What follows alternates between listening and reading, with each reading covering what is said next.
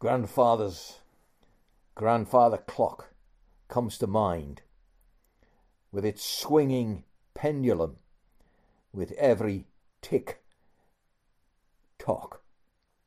The only way for the Christian to avoid swinging like a pendulum between faith and doubt is to keep focused upon Christ. And if we are regularly reading our Bibles, it is very difficult not to be focused upon Christ.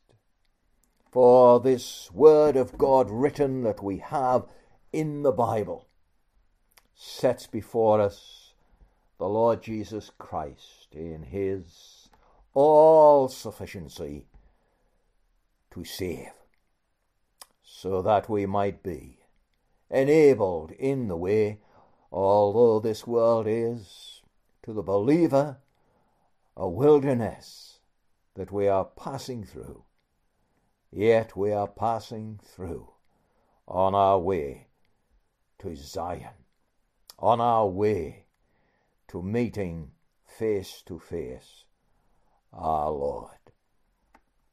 How important faith is then, dear friends, in these things, that we might have that full assurance of faith in believing in the Lord Jesus. So we're looking at saving faith and assurance. These two are linked together in the scripture, and they are also linked together in the experimental uh, knowledge of the truth as it is in Jesus. We want to begin this evening with degrees of faith. We want to understand that we do not always have that fullness of faith that we should. We can be weak in faith, and that is very discouraging for us and contrary to what God would have us to attain, attain to. We read here with respect to Abraham of ancient time, being fully persuaded that what God had promised he was able also to perform.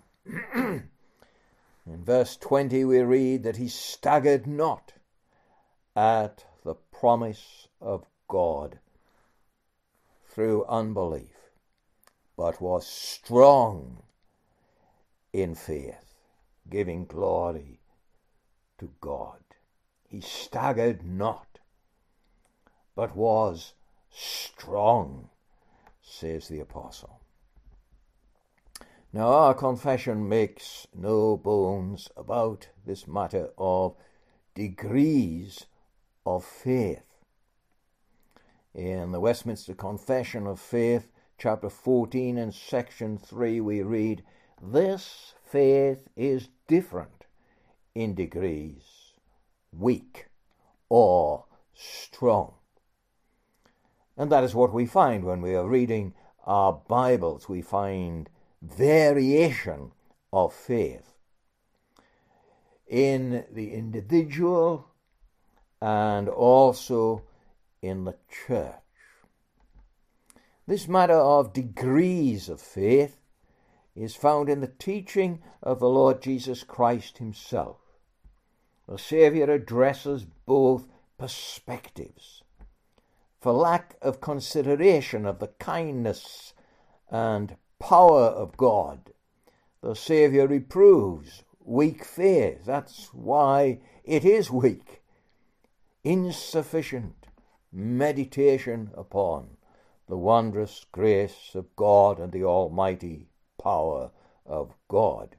You remember that occasion when the Lord Jesus Christ made reference to the beauty of the lilies of the field which exceed Solomon's glory. Matthew 6 and 30 we read, Wherefore, if God so clothe the grass of the field, which today is and tomorrow is cast into the oven, shall he not much more clothe you, O ye of little faith? Now, the Lord Jesus Christ does not damn or discourage little faith, but he would have it to grow and to develop. He commends to us the consideration of that centurion the whom the word of Christ sufficed, that we might be like him. He said, for I am a man under authority, having soldiers under me. And I say to this man, Go, and he goeth, and to another, Come, and he cometh, and to my servant, Do this, and he doeth it. You see, he understood this matter of authority. Where there is authority, it is sufficient to express what one would have to be, and it is carried into effect. We read there in Matthew uh, chapter 8, and this is verses 9 through to, uh, through to 10. When the Lord heard that, he marveled and said to them that followed, Verily I say unto you, I have not found so great faith. No, not in Israel. This, this Gentile had come to such confidence in the Lord Jesus on account of what he had heard of him. And he relates it to his own experience in uh, his position uh, under authority on the one hand, but over others on the other hand. And he was well familiar with the fact that when he who is in authority speaks and commands, it is carried into effect. And therefore, when he applied this theologically to the Lord Jesus Christ, he could believe that at the word of Christ, his servant would be healed. Great faith. We are thus urged by the Lord Jesus Christ not to be satisfied with little faith, but to desire its growth and strengthening to great faith. Degrees of faith we find also in the teaching of the Apostle Paul. He it is who refers to the example of Abraham. As God had promised it, Abraham expected a posterity, even when Sarah, his wife, was barren. So the Apostle Paul explains here in Romans chapter 4, verses 19 through to 21. And being not weak in faith, he, that is Abraham, considered not his own body now dead, when he was about an hundred years old, neither yet the deadness of Sarah's womb. He staggered not at the promise of God through unbelief, but was strong in faith, giving glory to God, and being fully persuaded what he had promised, he was able also to perform. You see, what our attainment is to be. We are to follow in the footsteps of Abraham, the father of the faithful. Embrace the promises of God. Be confident in the promises of God, notwithstanding what great promises they are. We are to be strong in faith fully persuaded that what God has promised, He is able to perform. We have in this connection the analogy of babes' milk and adults' meat. This analogy is used to urge the Jewish believers to progress when they ought to have been teachers serving the meat of the word they were spiritual babies. And so we have those words for everyone that useth milk is unskilful in the word of righteousness, for he is a babe. But strong meat belongeth to them that are of full age, even those who by reason of use have their senses exercised to discern both good and evil. Hebrews 5 verses 13 and 14 when their senses should have been exercised to discern good and evil. They were still in the infancy of ceremonies, calendars of days and years, and human priests. Alas, what ignorance and immaturity was in them! How different it is with Christ! and when we trust in Christ. So later in Hebrews, in chapter 9 and verse 11 and 12, but Christ, being come and high priest of good things to come, by a greater and more perfect tabernacle, not made with hands, that is to say, not with this building, neither by the blood of goats and calves, but by his own blood, he entered in once into the holy place having obtained eternal redemption for us. You see, we're not to stagger, we're not to we're not to fail, we're not to limp along, we are to be looking unto Jesus, the author and the finisher of our faith, not going into some material tabernacle here upon earth with the blood of bullocks and of goats, but no, the Lord Jesus Christ, having given himself as the sacrificial lamb and risen again from the dead, entering into the heavenly glory as the fully accomplished high priest of his people, that we might not be dithering and wavering, but looking unto Jesus, the author and the finisher of our faith, so that we, are, we ourselves are strong in faith and making progress in holiness thereby. We know what is uh, what is intended and how the Christian ought to be, but we are well familiar as we go along with the matter of doubt militating, fighting against faith. Abraham staggered not with it, though that which was promised was of such magnitude, though everything seemed to be against it because Sarah was, was barren. Abraham believed, he believed God, and it was imputed to him for the receiving of righteousness. He did not stagger, says the Apostle Paul.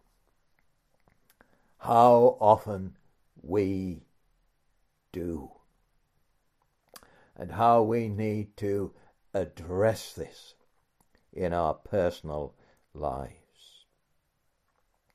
If you have ever read the Westminster Confession of Faith, you know that it is very practical.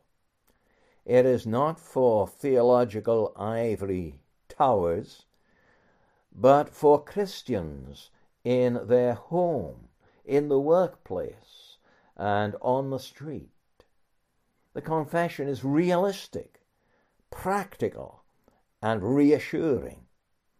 It neither sets unattainable standards nor deters progress in the matters of faith and perseverance.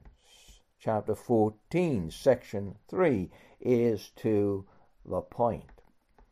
It continues with respect to faith. This faith may be often and many ways assailed and weakened, but gets the victory.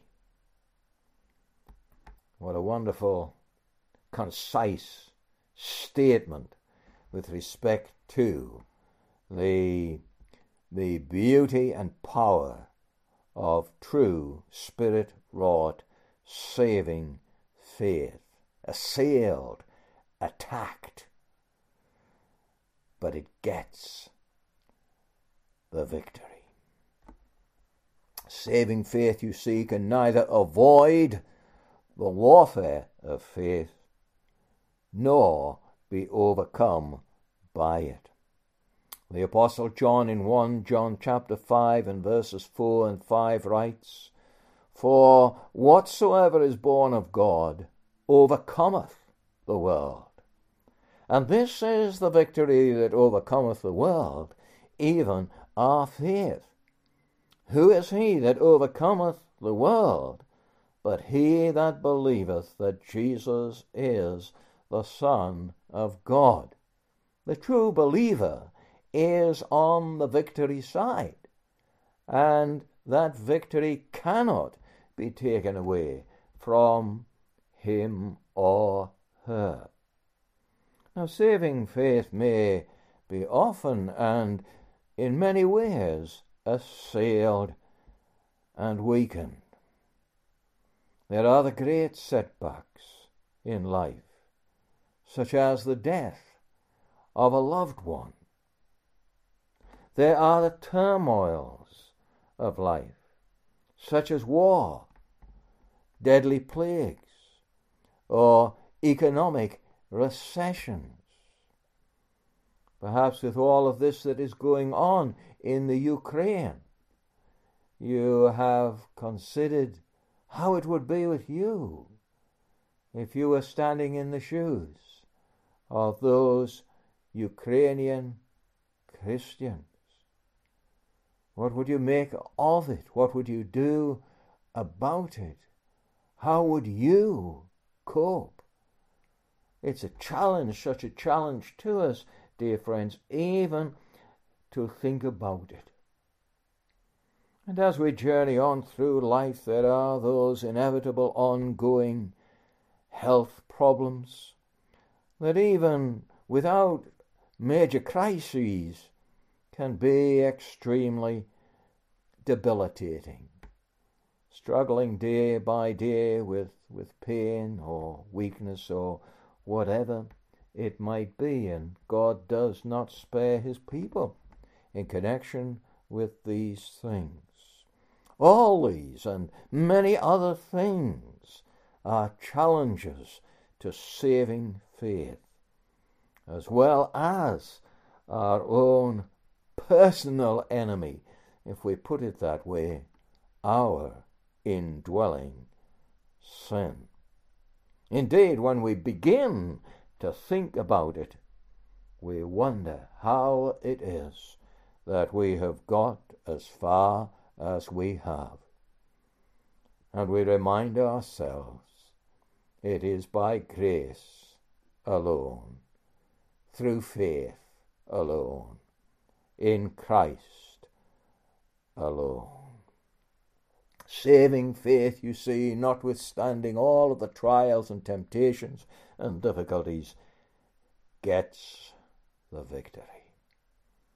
It gets the victory because our victory begins with Christ's victory. We are not left alone in the warfare of faith. What encouragement was in those words of the Lord Jesus Christ to the Apostle Peter. More than Peter realized at the time. We have the record in Luke 22 31. The Saviour says, Simon, Simon, behold, Satan hath desired to have you, that he may sift you as wheat. But I have prayed for thee, that thy faith fail not. And when thou art converted, strengthen thy brethren. This is not a haphazard thing. This is not something that just happens. The victory cannot be achieved without personal, active participation. We are not generals in their bunker directing operations from afar, but soldiers in the trenches. Thus the Apostle Paul advises there and exhorts in Ephesians 6 16 and 17, and above all, taking the shield of faith, wherewith ye shall be able to quench the fiery darts of the wicked, and take the helmet of salvation and the sword of the Spirit, which is the Word of God. You see, Satan's arrows cannot get the better of the shield of faith. Saving faith rests on Christ crucified and resurrected, not on self, not on the church, not on any other thing, but Christ and Christ alone. And you see, when we come to Christ and Christ alone, there is infinite sufficiency to answer to our needs. You cannot possibly get to the limit of the sufficiency of the Lord Jesus Christ in every trial, temptation, or circumstance of adversity when you are resting upon Christ, Satan cannot get the advantage over you. For Christ is so totally sufficient to answer to our every need. So we must not doubt that true saving faith will be victorious. What words of comfort we have from John, the apostle of love, in 1 John 5 and verses 4 and 5. There he writes, For whatsoever is born of God overcometh the world. And this is the victory that overcometh the world, even our faith. Who is he that overcometh the world? But he that believeth that Jesus is the Son of God. See, if you have the right disposition of soul, a believing soul, that will see you through. It will see you through all of the adversities and all of the temptations of the devil and whatsoever else you might encounter in the walk of faith. This is the victory that overcomes the world, even our faith. You see, because saving faith is a gift of God, it cannot be overcome. Though we have our duty to persevere, it is the Word of God which effectually worketh worketh also in you that believe. 1 Thessalonians 2 and 13. Now, recognizing the importance then of exercising faith, taking the shield of faith, wherewith you shall be able to quench all the fiery darts of the wicked we must recognize differences concerning the assurance of faith. To be strong in faith is a wonderful thing. Being not weak in faith, says the apostle. Abraham considered not his own body now dead when he was about an hundred years old, neither yet the deadness of Sarah's womb. If God had promised to them, Abraham and Sarah, a son, then Abraham was not going to be weak in faith. He staggered not at the promise of God through unbelief, but was strong in faith, giving glory to God. How we should be praying daily that we might be strong in faith, like Abraham, our forefather in the faith. We cannot say that all Christians attain to full assurance of faith, or that it persists at the same strength in the same believer at, uh, at different times. We sympathize and empathize with Elijah when he had his, his time in the cave and that crisis of fear. We hear what he says in 1 Kings 19:14. I have been very jealous for the Lord God of hosts because the children of Israel have forsaken thy covenant, thrown down thine altars, and slain thy prophets with the sword. And I, even I only, am left, and they seek my life to take it away. This is not exaggeration, this is what the man actually believed. He was out of contact with any other believers. He thought that he alone was left and the occasions of crisis in the hand of a gracious God become occasions of personal development as Jehovah Himself draws near and faith grows up in many to the attainment of full assurance through Christ who is both the author and finisher of our faith. As our confession says there in chapter 14 and that section 3. We should notice the distinction between the assurance of faith and the assurance of sense in this connection. The assurance of faith. The assurance of faith looks to Christ as revealed to us in the Scripture and rests upon the Scripture as the Word of God written. The veracity and faithfulness of God, His utter reliability, underwrites our assurance of faith so that it can never die even when we are tempest tossed or even under the wave, we know that the arm of the Lord is not shortened, that it cannot save. Thus the Apostle Paul writes, For I would that ye knew what great conflict I have for you, and for them at Laodicea, and for as many as have not seen my face in the flesh, that their hearts might be comforted, being knit together in love, and unto all riches of a full assurance of understanding, to the acknowledgement of the mystery of God and of the Father and of Christ. Colossians 2, verses 1 and 2.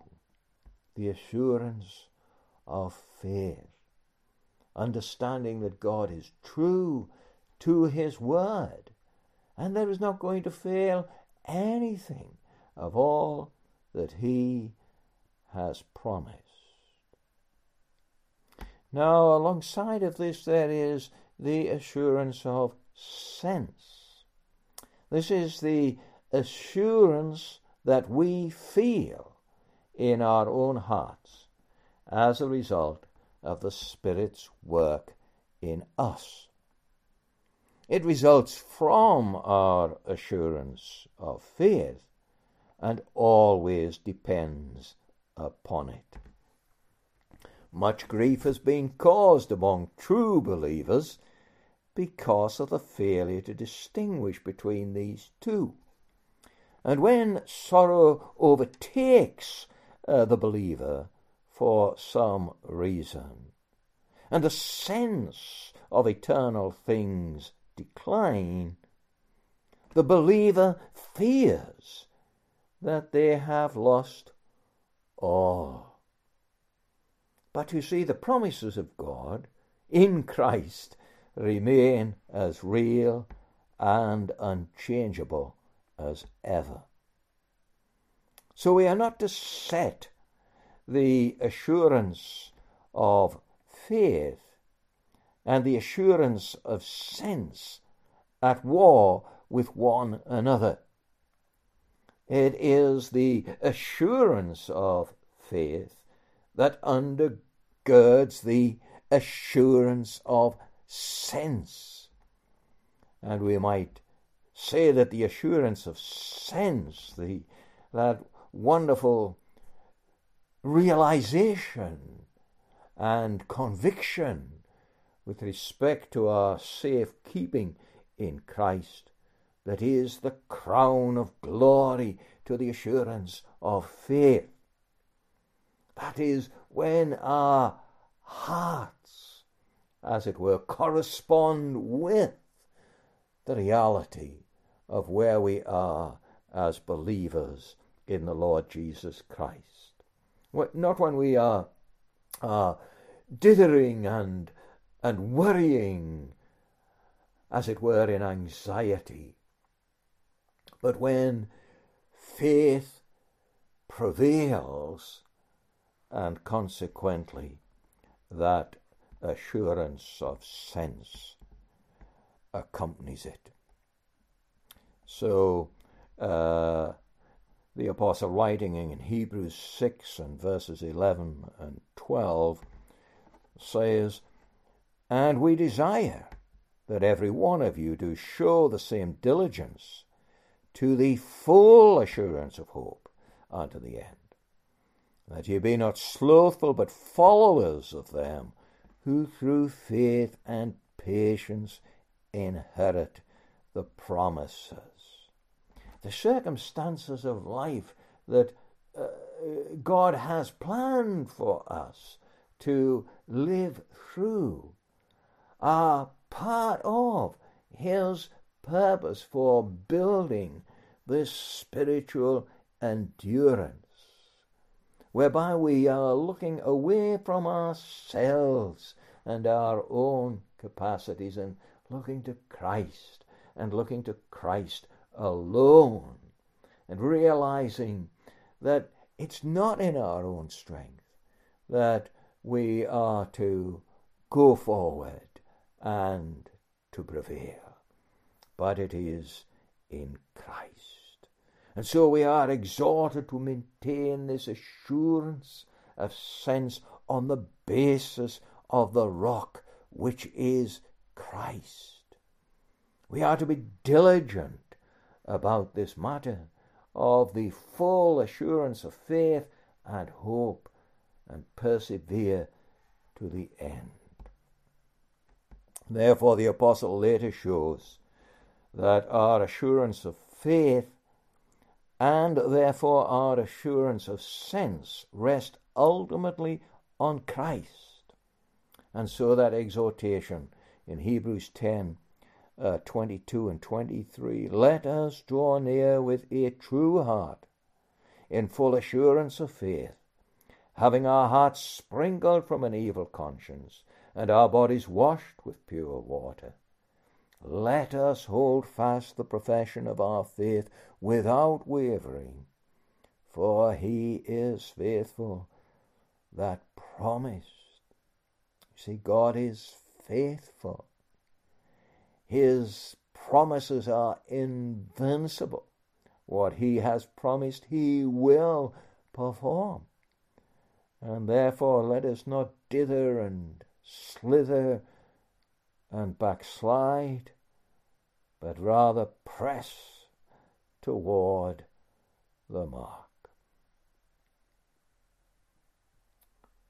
We had to recognize the importance of accepting the assurance of faith and assurance of sense in their proper order. As one of the reformed worthies put it When a man gives me his promissory note, I have the assurance of faith. When he gives me a pledge or pays the interest regularly, I have the assurance of sense. They are perfectly consistent with one another, may exist in the soul at the same time, and their combination carries assurance to the highest point. Not only do we know that God will not fail on the basis of His promises, but we have that assurance in our own hearts and our. Uh, our very being is telling the same story. That is when we are persuaded. And when we are persuaded, we go forward invincible against the world, the death, and uh, the, the world, the flesh, and, and the devil. Thus, it is enough for salvation to believe on the all sufficient Christ alone. But this involves the assurance that He saves. And along with that comes the assurance that I know that I am His and He is mine all rests not on our faith, but on the infinite and unchanging object of our faith, Christ crucified, resurrected, and ascended to the highest glory. So the sum of all is simply put there in Hebrews 12 and verse 2 we are to be looking unto Jesus, the author and finisher of our faith, who for the joy that was set before him endured the cross, despising the shame, and is set down at the right hand of the throne of God. He has suffered. He has died. He has risen again from the dead. He is seated in the heavenly glory. See, all that is needful is done. And shall we then be dithering and trembling with respect to our salvation and our progress to heaven? Let it not be, dear friends, but let us have not only that assurance of faith, but that assurance of sense, looking unto Jesus, the author and finisher of our faith.